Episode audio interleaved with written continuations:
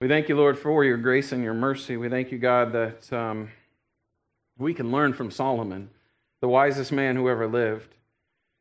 And Father, I want to. I don't want to make some of the same mistakes that he made. I want to spend my life honoring and glorifying you, and I think we all do, Father. So, thank you for including this experiment that Solomon took in the inspired Word of God, that we might know and understand what it is to live life under the sun. What Solomon said is that's vanity, it's foolishness, it's chasing after the wind. May we live our days to honor and to glorify you. I just pray that you'd be with us in this study, that we'd have ears to hear, and God, that you would draw close to us, Lord. We want you, want more of you. In Jesus' name, amen. So, yeah, I'm excited about Ecclesiastes tonight because we're actually going to finish it. We're going to, we get to the, the point of all of this. For weeks, we have labored through chapters 1 through 10 of Solomon saying over and over and over again hey, if you're living life just for this life, it's a waste of time. If all there is is life under the sun, that's the way Solomon puts it, is like if all there is is the physical here and now, and at the end of that you, you're dead, then it's all vanity, is the word he uses. It's all foolishness. It's all a waste of time. And Solomon would have known. I mean, he, he experienced everything there was to experience. He, he said, you know, he had the wealth to do whatever he wanted to do. He had the resources to buy peacocks from and, and monkeys and bring them in from Africa for fun. He didn't play a CD. He bought the band. You know, it, it was like whatever you wanted, to, whatever he lent his eyes to do, he allowed himself to have. He's like, I tried to figure out wisdom drunk. I don't know anybody that's done that. You know that you get drunk to get drunk. You're not trying to see how smart you can be while you're still drunk. Solomon spent time doing that. And so finally, at the end of this book, chapters 11 and 12, he's kind of surmising everything. He's summarizing it all, giving us little bits and proverbs and, and giving us guidance on what we should do with our lives. And then in the last paragraph of the book, it just it's like a home run ball. It's like, okay, it makes sense. Thank you for saying that, Solomon. So we're going to get to that tonight. We get to the conclusion.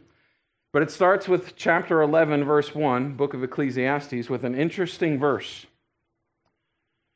Cast your bread upon the waters, for you will find it after many days. And I have in my notes two question marks. Oh, what does that mean, Solomon? I mean, like we talked about last week, sometimes you, you know people that are so smart that when they speak, it makes no sense. Like they have no common sense or they're just completely random or the, the idiot savant that is able to, you know, just spew all this information forward. What are you talking about? Cast your bread upon the waters, and after many days it will return to you. Just think of it purely in that sense. Why would you put bread on water? right? it would fill with water and sink, probably. And even if it didn't, if it should float around for many days, would you want it back? Right? That, so, all right, all right. So that's probably not what Solomon is talking about. All right, so we can rule out the obvious or the, the blatant there. And there are, as you read commentators on this verse, there's many different things about what people would say, oh, this is what it means, and this is what, it, what he's saying here. And there was this deep thing about how you know they used to in the in the right season in on the Nile River in Egypt when the banks were um, the, the water had receded and the banks were still soft they would sow their wheat into the banks of the Nile and then the waters would rise again and and and you know nurture the seed and it would grow this beautiful harvest that they would always get great crops for. Okay maybe. Don't know. Here's what I will tell you. Doesn't matter. It really doesn't matter exactly what Solomon was trying to say because the point that he's trying to make is be generous. And the reason I know that is because verse 1 is attached to verse 2. And the idea that he is, is getting at here as he's at the end of his life is he's sharing what he's learned is be generous. Be kind to one another, care for one another. And so if you think of it in that way, cast your bread upon the water, give your bread out, give your, your resources out to everybody, and, and eventually people will take care of you as well. You'll find it after many days. We can see it that way. Verse 2 echoes the same truth. Give a serving to seven and also to eight, for you do not know what evil will be on the earth. See, he's talking about being generous. Give, give what you have to seven people. Share what God has given you. We, we say that, you know, God doesn't give us all of our resources just for us. As we are part of the body and the bride of Christ, we have a responsibility to care for others in need. And so um, our, our resources aren't necessar- necessarily supposed to be a reservoir, they're supposed to be a river, meaning God enables us to, to bless and care for other people. And that's what Solomon is saving, saying here. Take care of seven people. Make, you know, make it eight people. And think about that. If you have eight close friends, you're doing really well, right? I mean, to have, uh, yeah, I've got 500 Facebook friends, I've got a 1,000 Facebook, whatever it is, but they're not, that's not really friends. Uh, uh, modern, you know, society has, has tricked us into thinking that the people on Facebook are our actual friends. No, those are virtual friends. it's the people you see face to face. Now, sometimes the people you see face to face are your Facebook friend as well, and that's okay. But the, we have this whole life thing going on. In between, and, and, and so if you have seven people, eight people that you can count as your close friends, that if suddenly one day I was in need, I could go to them and say, hey, can you help us out? And they would say, yeah, absolutely. That, that's, a, that's a comforting thought. If, if something bad were to happen to three or four of your seven friends, there are still other people that can take care of you. It's, it's an oddity that something bad would befall eight people at once. And so, or nine people at once. And so you have that, that circle of friends. Be generous with one another, care for one another. Uh, we said we had a leadership meeting last night, you know.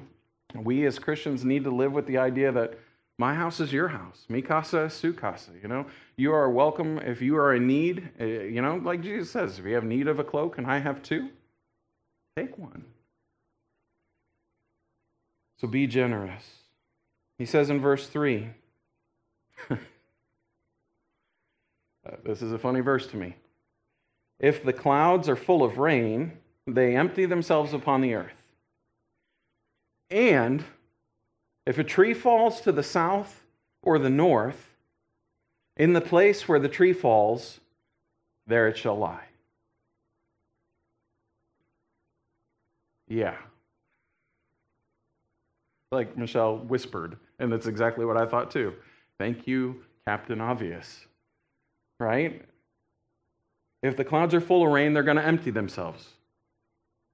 Duh. Or if a tree falls to the south or to the north, in the place where the tree falls, there he doesn't answer if a tree falls in the woods and no one is there to hear it, doesn't make a noise. He doesn't, he doesn't venture down that. That's what I would really like to know. But he doesn't go there. And nothing about a bear pooping in the woods. So just he doesn't he doesn't even venture down there. So but what is he saying? Life happens. There, there's, there's things that befall us all. There are things that are out of our control. There are things that are preordained that, that we don't have control of. So, verse 4, in light of that, because there are things that we don't have control of, verse 4 says, He who observes the wind will not sow, and he who regards the clouds will not reap. If you're too busy considering Oh, is that is that possibly rain that's coming? So I better not sow now. I better wait till it's dry. If you you get caught up in the farmer's almanac and the weather and when's the right time to sow, or you know considering the clouds or the wind, and uh, it's just you know you get you get caught up in the what if game. You understand that game? I play that game a lot in my life.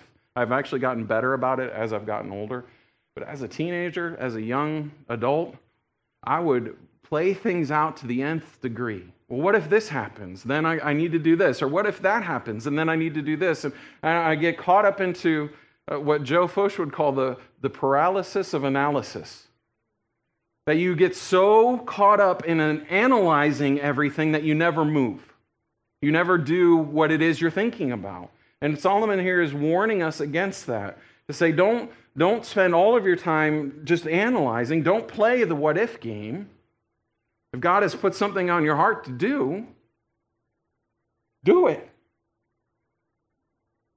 He's, he's put it on your heart. Now, there, there's a right time and a right place for everything, like we read in chapter 3. But don't be looking for excuses in those things that are coming in order to not do what God has called you to do.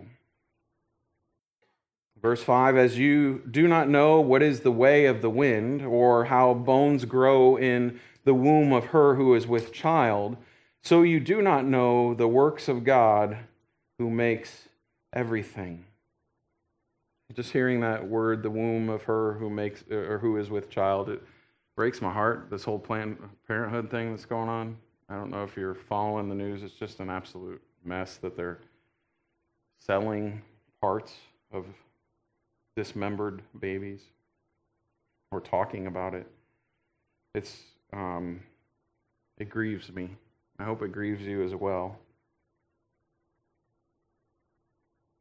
I like that in the Word of God, right there in that verse, it says, or how the bones grow in the womb of her, her who is with child. God would consider the life inside the womb with child. That's the phrase used. It's not a fetus that becomes a child at birth, it's a life, and God values it. Read Psalm 139. That wasn't even in my notes. That's just my heart. But the point is, we can't let our lack of knowledge concerning what might happen, what will happen in the future, we can't let that lack of knowledge hinder us from doing what God has told us to do. Like it says at the end of verse 5, the, uh, uh, so you do not know the works of God who makes everything. It is God who makes everything. God is in control. God is, as we sang in Come Thou Fount, God is sovereign over all things. So it says in verse 6 In the morning, sow your seed, and in the evening, do not withhold your hand. Go for it. Plow. Do, do the work, whatever God has called you to do. For you do not know which will prosper, either this or that, or whether both alike will be good. One of the things I love about Calvary Chapel, the movement, our church included, but just that, that we as a movement have been noted for, one of our distinctives, if you would, and in fact, it's in our book called Distinctives, is that Calvary Chapel is willing to venture out in faith. That when we, we believe that God wants to move, we believe that God is on a mission to seek and to save the lost. We believe that God wants to do many great things, and He's always looking for new ways to do that. And so Calvary Chapel has always been noted to say, all right, let's take a step. Let's see if God is in this. Let's, you know what, I have an idea. Let's, let's pursue it and see if God is blessing it. And if so, let's run after it. You have to hedge that with the idea that if God is not in it, you just need to pull back and say, all right, that was, I thought that was the Lord, but it's not. And, and, and be willing to do that and not, you know, put your nose to the grindstone and say, in my strength, I'm going to do this. That's being perfected in the flesh. Galatians 3 3 warns us against that. You know, having been made in the spirit, shall you now be perfected in the flesh? You know, we, we need to avoid that. But if God has laid it on our hearts, let's pursue it and see if He's in it. Let's see if, if, if He breathes on it and, and it, it's blessed, and, and let's go for it. That's, that's the motto of Calvary Chapel. It has been since the tent days back in the late 60s. Let's just go for it. Now he takes an interesting look at life because Solomon, as he's writing this book of Ecclesiastes, is in his final years. He wrote three books the Song of Solomon as he was early in his marriage, uh, young in life. He wrote the Proverbs as he grew in wisdom, those wisdom years, and now the book of Ecclesiastes toward the end of his life, and that's kind of how he look, is looking at life. He's going to speak on, um, regarding aging. It says, Truly, the light is sweet, and it is pleasant for the eyes to behold the sun. But if a man lives many years and rejoices in them all, Yet let him remember the days of darkness, for they will be many. All that is coming is vanity.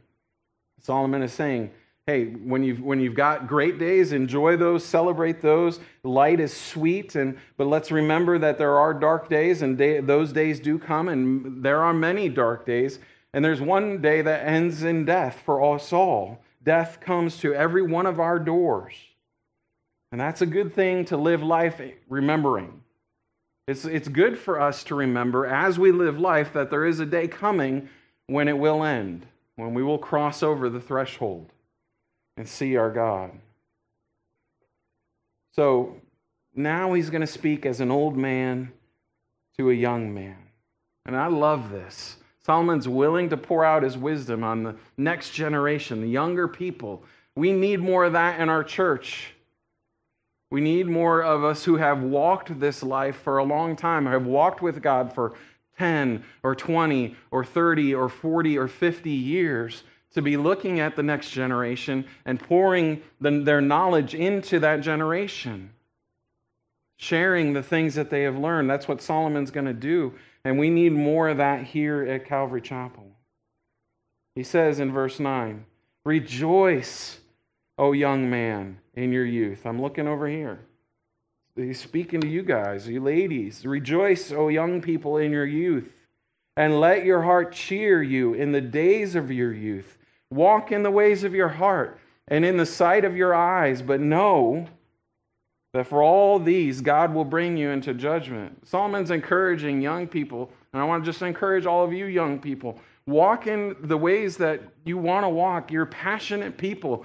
God has created you as passionate people. Walk in those ways. But remember, as you're walking, everything you do, God is going to bring into judgment. So, do you really want to spend your passions and your and the things that that you think you want you want to pursue those things now, or would you rather pursue God? The very best thing is to live your entire life for the Lord. The very best thing you can do with your life Skip the prodigal years. Skip the hell years. Just, just forget about them and, and leverage everything you have, including the zeal that you have for life now. Because I'm learning that zeal isn't always there. As you get older, life becomes more routine and more mundane, and the demands on your life get more and more strong. So, the very best thing is to live your entire life for the Lord, from young to old. The young people live passionately, yeah? We see that. Uh, they live passionately. And when that passion is directed toward the kingdom of God, a lot can be accomplished for the kingdom of God. I'm so excited about our youth group at Calvary Chapel and all that God is doing with Stephen and Alicia and Michelle leading the way and just what happened at camp. And it's just, I'm excited about their passion. So, to the, those of us who would consider ourselves older, let's not spoil their passion. Let's stay out of the way. If you're grumpy about it, if you're grumpy that we got young people in our church, you know, because they're, yeah, they make messes. Yeah, they don't ever leave on time or, you know, whatever. I've been guilty of that. Grumpiness. Let's get over that. They have a passion and an excitement, and let's fan that flame inside of them. Verse 10 Therefore, remove sorrow from your heart and put away evil from your flesh, for childhood and youth are vanity. Remember now your Creator in the days of your youth before the difficult days come. I hope you all hear that, young people. There are difficult days coming. And the years draw near when you say, I have no pleasure in them. Again, I want to say the very best thing is to serve God with all of your days. There's a day coming, and us older folk probably maybe experience this, there's a day coming. You see, right now, you guys that are young, you drop something, you bend over, you pick it up, and you put it back in your pocket, you reuse it. There's a day coming when you drop something and you go, do I really need it? right. I, don't think I need it that bad. We'll just leave it on the ground. so that day is coming. There are days when they have no. Dave dropped his cell phone at the meeting yesterday, and that's what I was thinking. I was like, "There's days coming where I go, I'll just leave it there." Oh, right. It's nice having younger people in the house, right? That, we were change, cha- channel changers, right? When we grew up, hey boy, go change the channel. We were the remote control. Oh. Fix the rabbit ears while you're up there. They were, never mind.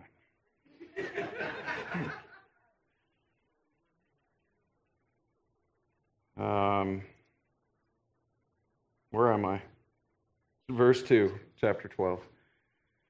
Well, the sun and the light and the moon and the stars are not darkened, and the clouds do not return after the rain. So he's now going to start speaking about what life is like when, when you get old. And some of the, the language he uses here is pretty cool, I think. It says in verse 3 In the day when the keepers of the house tremble, what's the that's your hands, the keepers of the house. That's what you're able to do things with. When your hands and your feet start to tremble and the strong men bow down, meaning the, the legs and the back when you start to get hunched over. Listen to this when the grinders cease because they are few.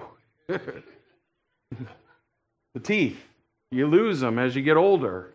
I worked my first job, 16 years old, I worked in a, a nursing home in the dietary department. And we had, I think, uh, we were at about 120 residents and we would prepare meals for. And I'd go in at 4:30 after school, and one of my jobs was to take whatever the meat was that day and grind it up because we had people in the nursing home who could not chew it themselves. It was gross. It's called mechanicalized meat. Uh, it was pre chewed meat, essentially, done in a blender. So that's just the way of life, is that we, our bodies age. Because of sin, our bodies groan Paul says.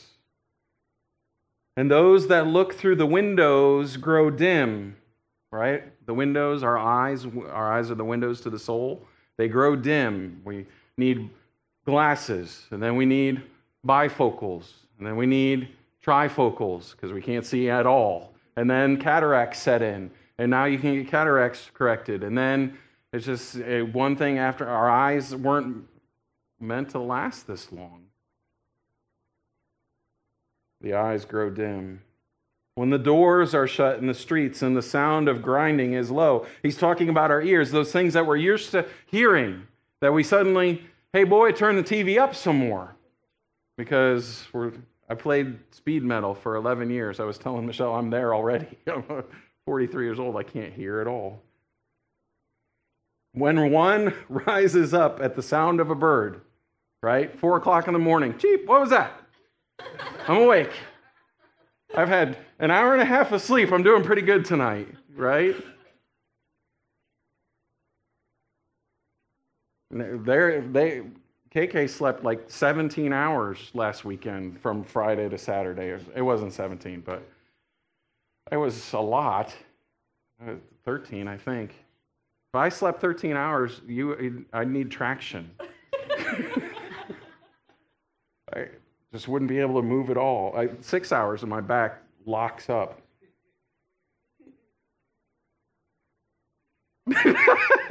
Preach it, boy!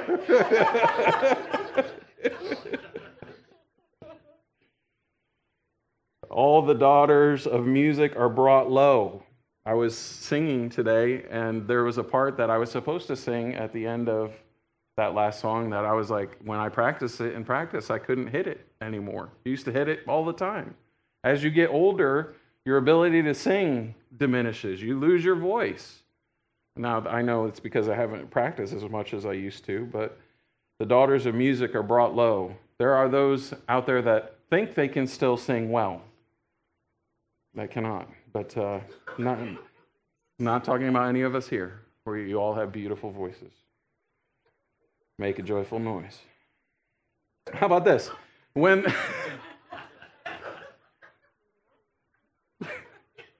I knew I was going to have fun with this part. So, how about when the almond tree blossoms?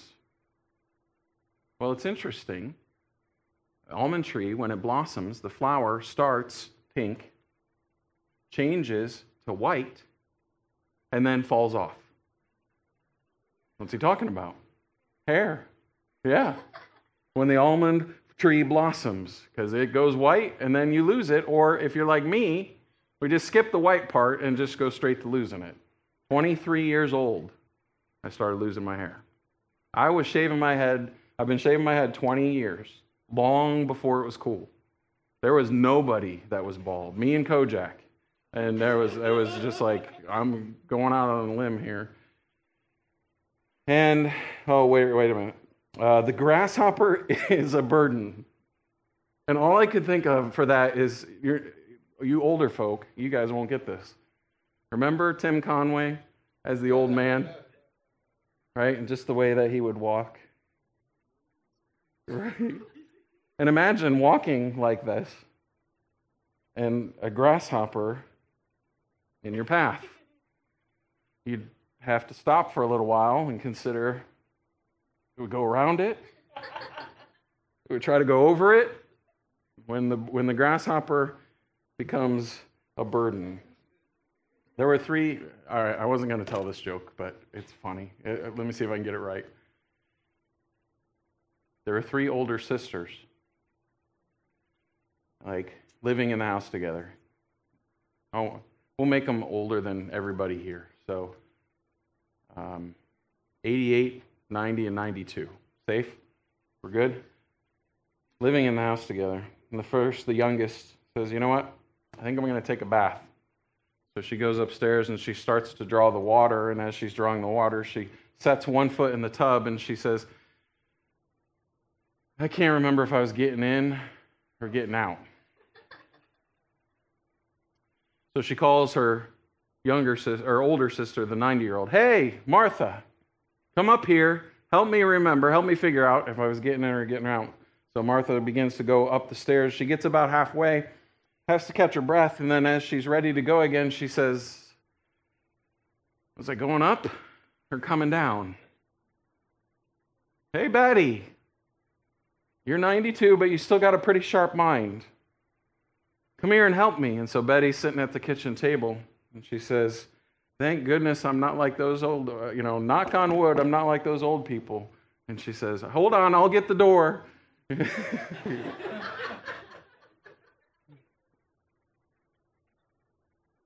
grasshopper is a burden. Sorry, it wasn't worth it, was it? That was all right. And desire fails. There is a time when even sexual desire diminishes. And for a man goes to his eternal home, and the mourners go about to the streets. Again, death comes to us all.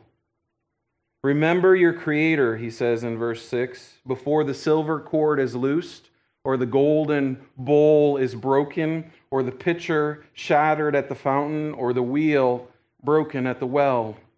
All those meant different things in the Jewish culture. Um, and you can research those. It's all showing signs of aging. Remember your Creator before you start seeing signs of aging. Remember your Creator all the days of your life.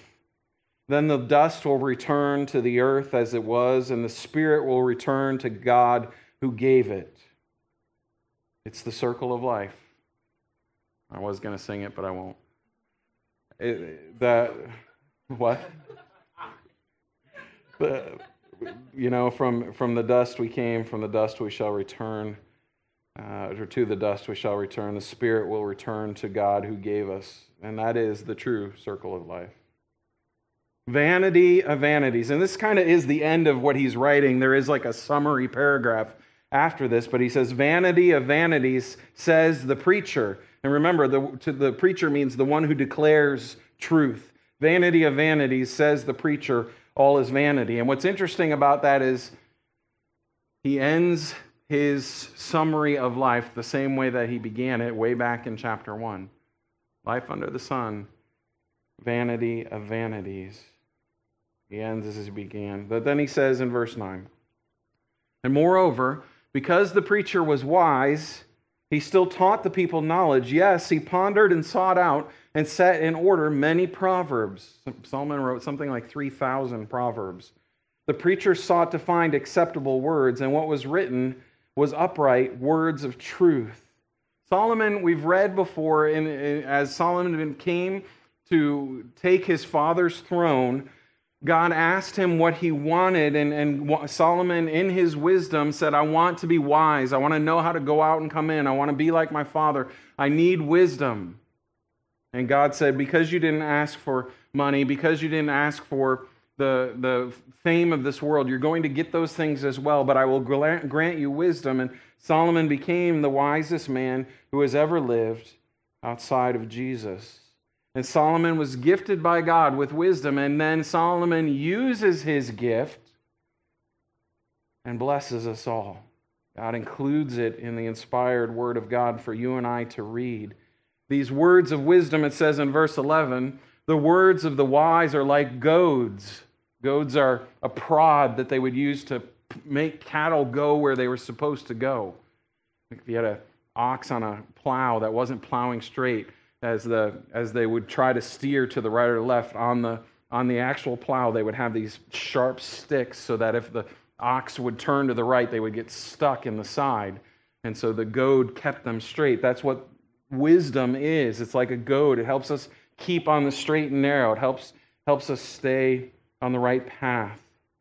The words of the wise are like goads, and the words of scholars are like well driven nails, true, tried and true, given by one shepherd. Hear that? You see that? I think in most of the translations, if you're reading along in the New King James, that word shepherd is capitalized. Our shepherd, the good shepherd, the shepherd that his dad talked about in Psalm 23 given all truth is given by one shepherd. Solomon recognized that his wisdom was given to him by God. And further, my son, remember he's speaking as an old man to a young man. Further, my son, be admonished by these.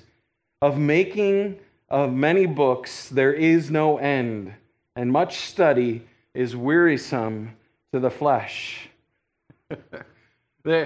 Christian bookstores will always be filled with books. And not just Christian bookstores, but bookstores in general. They are always writing books. And in the day you and I live in, every blogger in the world could have a book.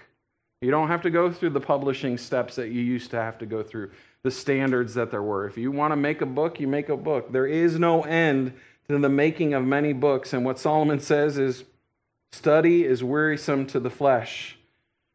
No, you cannot use that as an excuse. Many school children have tried to use Ecclesiastes 12:12 to get out of doing their homework. Dad, the study is wearisome to the flesh. It has never worked. it will never work. But what I the one truth I want to take from that make the most important book you own the word of God and compare everything else you read to that standard. Value that Bible that you have more than you do above every other book because it is true. And more than that, it's living, it's active, Hebrews would tell us. It's sharper than any two edged sword. You can read a passage 20 times in your life and get something different out of it every time because it is living and active. Yes, there are books without end. Oh, remember when we were back in Daniel and we talked about the Daniel diet? And I read all the titles out there about the Daniel diet, which is funny to me because the Daniel diet is not a diet. You read it, you, you know what I'm talking about when they ate vegetables for the 10 days? They, they, we're not going to eat the king's meat. Remember that? And then what it says is test us in this and we'll try it for 10 days and see if we aren't as healthy as those who eat the king's meat. In fact, it says they were fatter. There's a scripture, there's a, a, a, truth of God that would say they gained weight because they ate this diet. Yet, you can go to the Christian bookstore and find 30 books on the Daniel diet, how to lose weight on the Daniel diet. No. No, that's not the point. They will continue to try to take your money. The study is wearisome to the flesh. It's funny how you can watch a three hour movie, no problem, but open the Word of God and you're asleep in 30 seconds. Right? All right. Give us a conclusion. Last two verses. We get to it. This is he's built up to this moment. This is the home run ball. This is all all that he said in the first 11.89 chapters is to say this. Let us hear the conclusion. Yes, Solomon, let us hear the conclusion. Let us hear the conclusion of the whole matter. Wrap it up. Check this out. Fear God and keep his commandments, for this is man's all. And, and the ball goes sailing over the fence.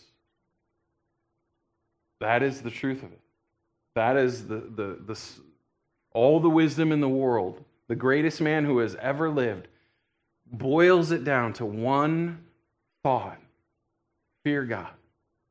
Not fear like I'm afraid, and I've shared this every time we've talked about fear, but fear like I have a deep reverence for. I stand in awe of. I am overwhelmed by. Fear God. Keep his commandments. Why keep his commandments? Because that's how you and I show that we love.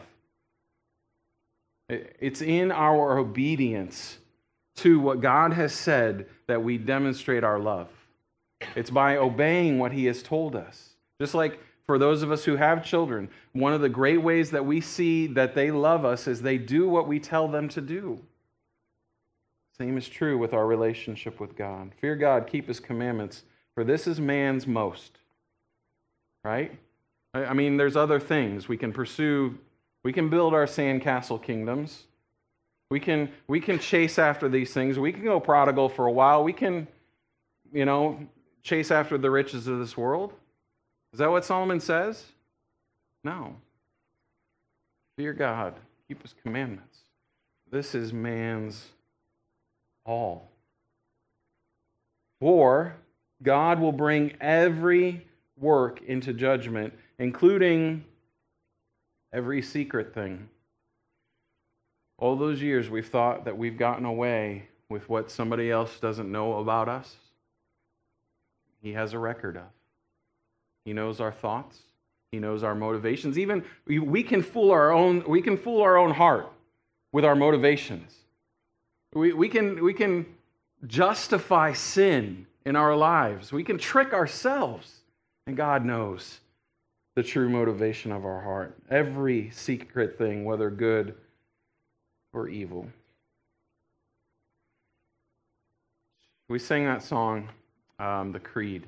I love, I grew up in the Methodist Church, which is a little more liturgical than Calvary Chapel would be, meaning there's an order to the service, and there were certain things that we did in every service, and some of it was very old and and sadly nobody even felt anymore we would read or we would recite the lord's prayer and it was droning.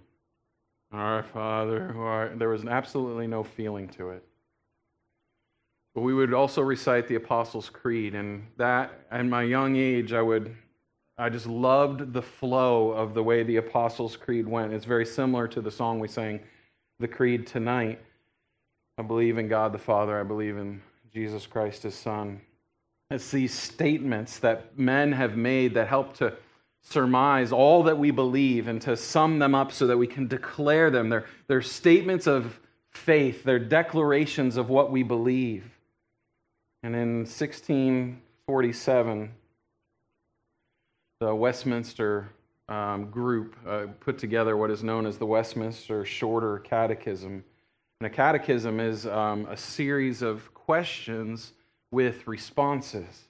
Um, and there are, there are families out there that um, me- memorize the catechism. Um, in the shorter catechism, there's 107 different questions. I encourage you, take a look at it on Google. It's really, really cool to see. You know, they pose a question and then it's a one sentence question and then it's a like a one sentence answer. And it's just so concise and, and it's really, really cool. But the first question of the Westminster Catechism, I love it, and you may already know it. The question is, what is the chief end of man? What's the, what's the main thing, right? What's the chief end of man? And the answer is the chief end of man is to glorify God and to enjoy Him forever. How cool is that? The, uh, the chief end, uh, everything that we're all about. It echoes what is said there in verse 13 and 14. Everything that we're all about is to glorify God and then enjoy Him forever. And that's the beauty of the, the relationship with God. It's more than just glorifying Him, it's glorifying Him with, with the benefit of enjoying Him forever. That because of the relationship, because of the sacrifice that Jesus made on the cross, He brings us into relationship with Him, an eternal relationship. And we've placed our faith in Him when we express our belief in that He is our Savior, when we recognize our need for a Savior and cry out to Jesus, then He brings us in, invites us into His presence, and we live out our days glorifying our Father in heaven and enjoying Him forever. And that's the whole point of the book of Ecclesiastes. That truly, if you live life under the sun, you'll never find that enjoyment. As soon as we get our eyes off of the short sighted life and set our eyes on that which is eternal, that's when even the mundane and even the hard things like aging become enjoyable. Because each day we live with Him the book of Ecclesiastes. That's really, really a, a great story. I encourage you to keep it in your repertoire. Be familiar with it. It's a great way to witness to people. So, we good? Amen? All right.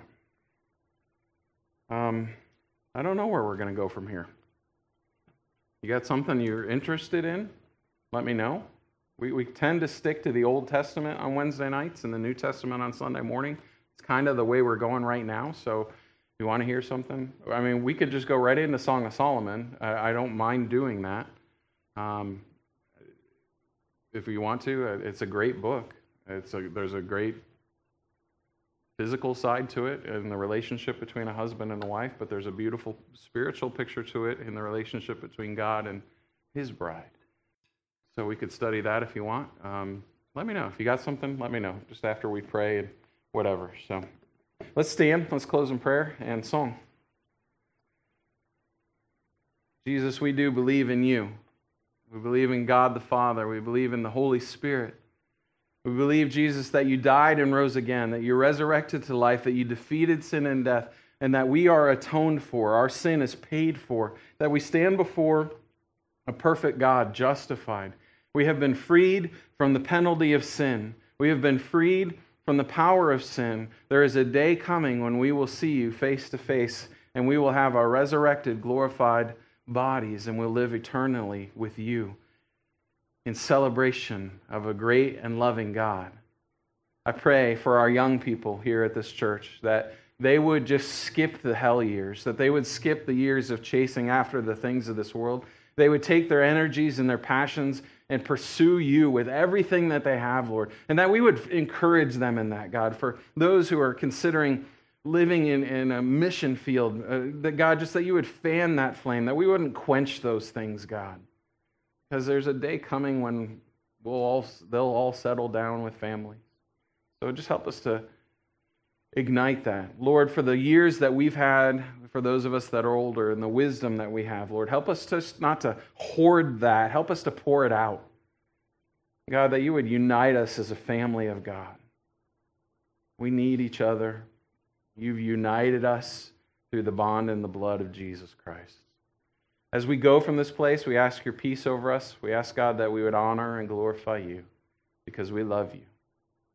In Jesus' name.